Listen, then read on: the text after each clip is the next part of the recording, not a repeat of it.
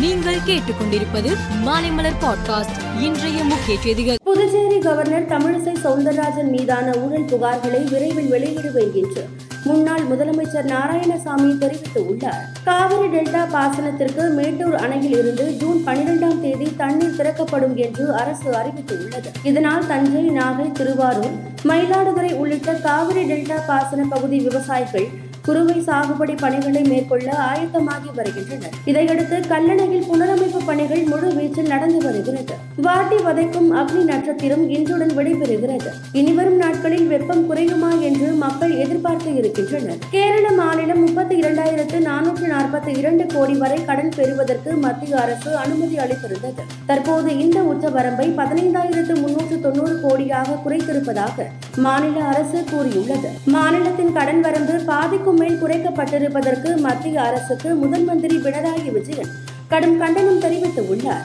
குஜராத் மாநிலத்தில் பத்தாம் வகுப்பு பொதுத் தேர்வு முடிவுகள் கடந்த வாரம் வெளியானது. இதில் ஒட்டு மொத்தத்தில் அறுபத்தி நான்கு புள்ளி ஆறு இரண்டு சதவீதம் மாணவர்கள் தேர்ச்சி பெற்றனர். மாநிலத்தில் சூரத் மாவட்டத்தில் அதிகபட்சமாக எழுபத்தி ஆறு சதவீதம் பேர் தேர்ச்சி பெற்றனர். மிக குறைந்த தேர்ச்சி விகிதம் கொண்ட மாவட்டமாக தாகூத் இருக்கிறது. இருநூற்று எழுபத்தி இரண்டு பள்ளிகளில் நூறு சதவீத தேர்ச்சி பெற்றுள்ளனர் ஆயிரத்து எண்பத்தி நான்கு பள்ளிகளில் முப்பது சதவீதத்திற்கும் குறைவான தேர்ச்சி விகிதம் பதிவாகி இருக்கிறது. இதில் மிகவும் அதிர்ச்சிகர தகவல் நூற்று ஐம்பத்தி ஏழு பள்ளிகளை சேர்ந்த மாணவர்களில் ஒருவர் கூட தேர்ச்சி பெறவில்லை என்பது தெரிய வந்துள்ளது. சீனாவில் முற்றிலும் உள்நாட்டிலேயே தயாரிக்கப்பட்ட பயணிகள் விமானம் நேற்று தனது முதல் வணிக பயணத்தை தொடங்கியது. தென்கொரியாவின் தெற்கு பகுதியில் உள்ள ஜெஜு தீவில் இருந்து டேகு பகுதிக்கு கடந்த வெள்ளிக்கிழமை விமானம் ஒன்று புறப்பட்டது.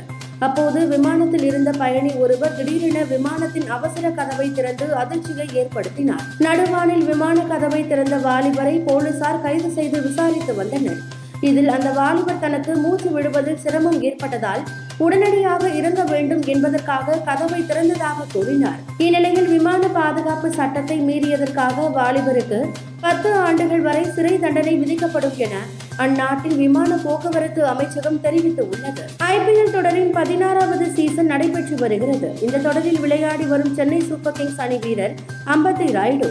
இந்த சீசன் தான் தான் விளையாடும் கடைசி தொடர் என ட்விட்டரில் பதிவிட்டு உள்ளார். இந்த முறை ஓய்வு முடிவில் மாற்றம் இருக்காது என்றும் அவர் குறிப்பிட்டுள்ளார் மேலும் செய்திகளுக்கு மாலை மலர் பாட்காஸ்டை பாருங்கள்.